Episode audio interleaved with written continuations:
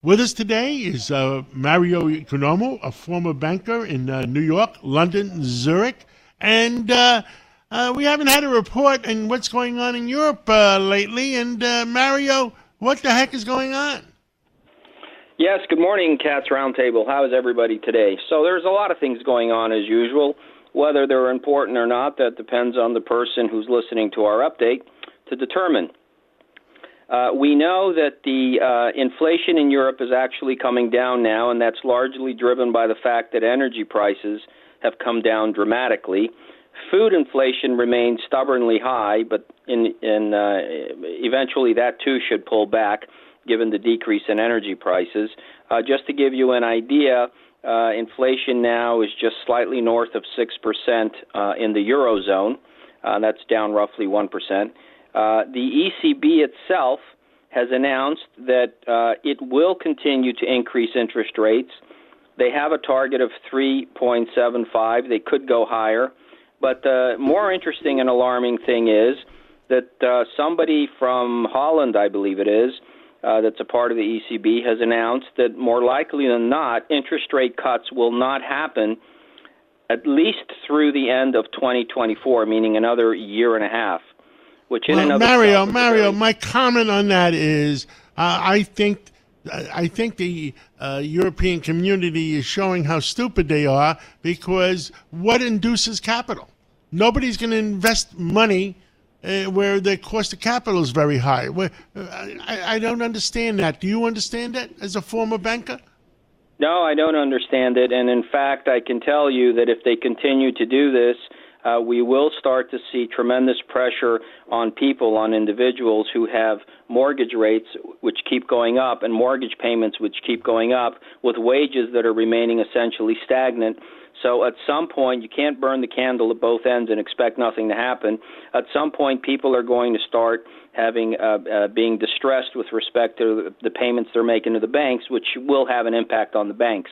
I'm not sure what's going on here. I think there is an agenda. I can't believe that there is not an agenda, but I suspect that the ECB is actually preparing for something.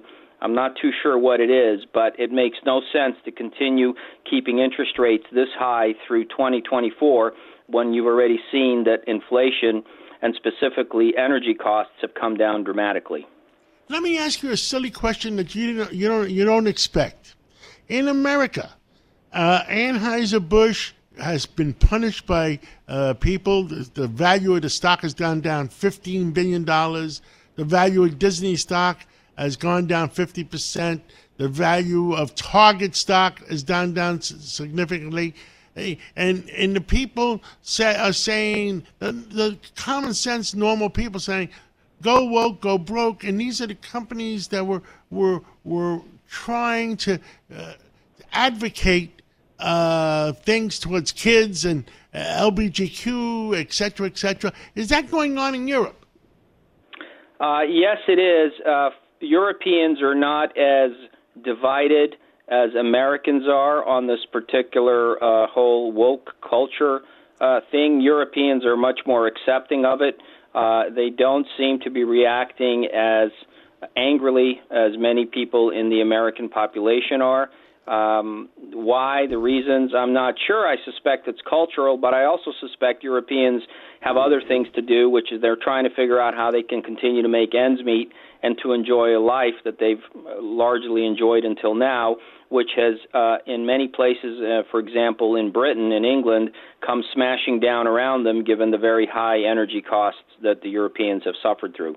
So I think the short answer to that is there is not as much an alarm in Europe over the discussions regarding the woke culture as there is in the United States. Understood. Carry on with your conversation.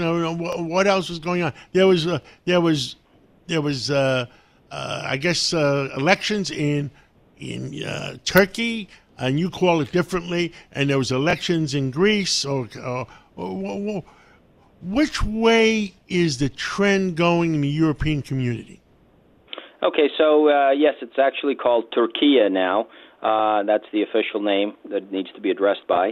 Uh, and yes, President Erdogan won, but that was not a surprise to many people who have studied him and who know and understand what's happening in Turkey. you have to understand the majority of the people uh, in Turkey do support him. He's viewed as a strong leader. It doesn't matter what the West thinks, and in fact, when the West actually throws around terms like dictator, demagogue, um, dangerous Islamic person, those titles actually go a long way in Turkey with the people. They actually like strong leaders and they like the image that he's projecting on the world with respect to that country. Uh, it looks like he's going to be changing his cabinet completely, and he's going to be appointing a gentleman by the name of Mr. Kalin, who's a very, very sharp, intelligent, well spoken uh, person educated in the U.S., who's going to head his uh, foreign ministry. Uh, and that's actually a good thing because Mr. Kalin is uh, not that aggressive. He's reasonable, he's practical, and he's very approachable. So I think that uh, that's a very good thing that, that President Erdogan is doing. Does it mean that uh, Turkey, Turkey will actually accept Sweden uh, into NATO? Uh, the short answer to that is I don't know, but I suspect not. Uh, we know that Mr. Stoltenberg, the, the, NATO Secretary General, will be traveling to Turkey to meet with President Erdogan, uh, and he will be discussing uh, having uh, Turkey uh, stop the veto that it keeps putting up with respect to Sweden joining NATO. Uh, now, you talk about of- Sweden, they there was a a headline. I didn't read the whole story. There was a headline that all the gangsters have gone to Sweden. What does that mean? Uh, when you refer to all the gangsters, all the gangsters from where? I don't know. I mean, I, I just read the headline and you mentioned Sweden, so I, I mentioned it. I, I haven't heard anything. About, all right, next week's report. Um, so let's um, let's also touch on what's going on in Greece. That's an important uh, uh, situation there as well. The polls were completely lo- wrong in the last election. They actually did not predict the very high um, uh, voter turnout and the very high amount of people that were going to vote for the sitting government of New Democracy. They were also very low. Uh, they made a mistake. They didn't uh, predict correctly. They, in fact, overshot. They didn't undershoot the amount of percentage that the opposition party was going to get. This means we have another runoff election essentially now in Greece at the end of June on the uh, 25th, I believe it is. And uh, that election, more likely than not, the current, the former government, New Democracy, will once again win the parliament and they will continue with their uh, program. Uh, the bad news is, of course, the opposition will be very weak. Uh, in that parliament, which will allow the Greek uh, Party of New Democracy to essentially push through all the reforms that it has in mind.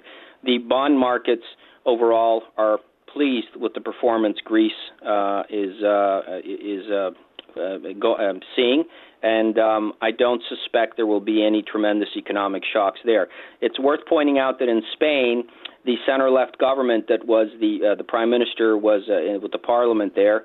He essentially called new elections because in regional elections, the center-right party and the far-right party actually won very overwhelmingly. So he decided he needed to essentially go to national elections in order to determine whether or not the current government uh, that's uh, that was re- uh, running Spain is going to continue, or whether the people are going to want a center-right, far-right government combination. Um, we should also just touch on the Ukraine, and this is very important. If you remember, there's going to be a we're down NATO to about meeting. one minute, uh, Mario. So you tell us.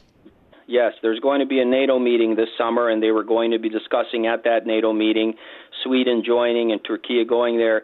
Uh, there was also going to be a discussion about Ukraine joining NATO, and I think this has now pretty much been put into the deep freezer because Germany's foreign minister, Ms. Baerbock, has announced um, that no country that's currently involved in a war is allowed to join NATO.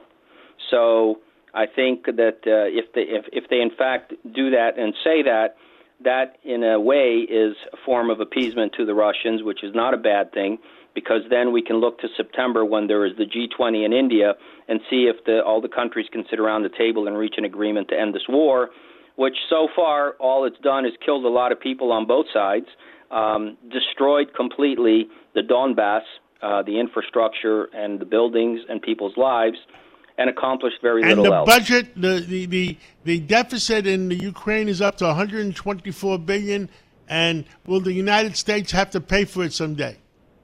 Well, that's uh, you're an American. That's for you people in America to vote and decide on. Mario Uh, Economou, thank you. God bless you. Stay safe, and we'll talk to you again real soon. Thank you for having me on. Enjoy your day.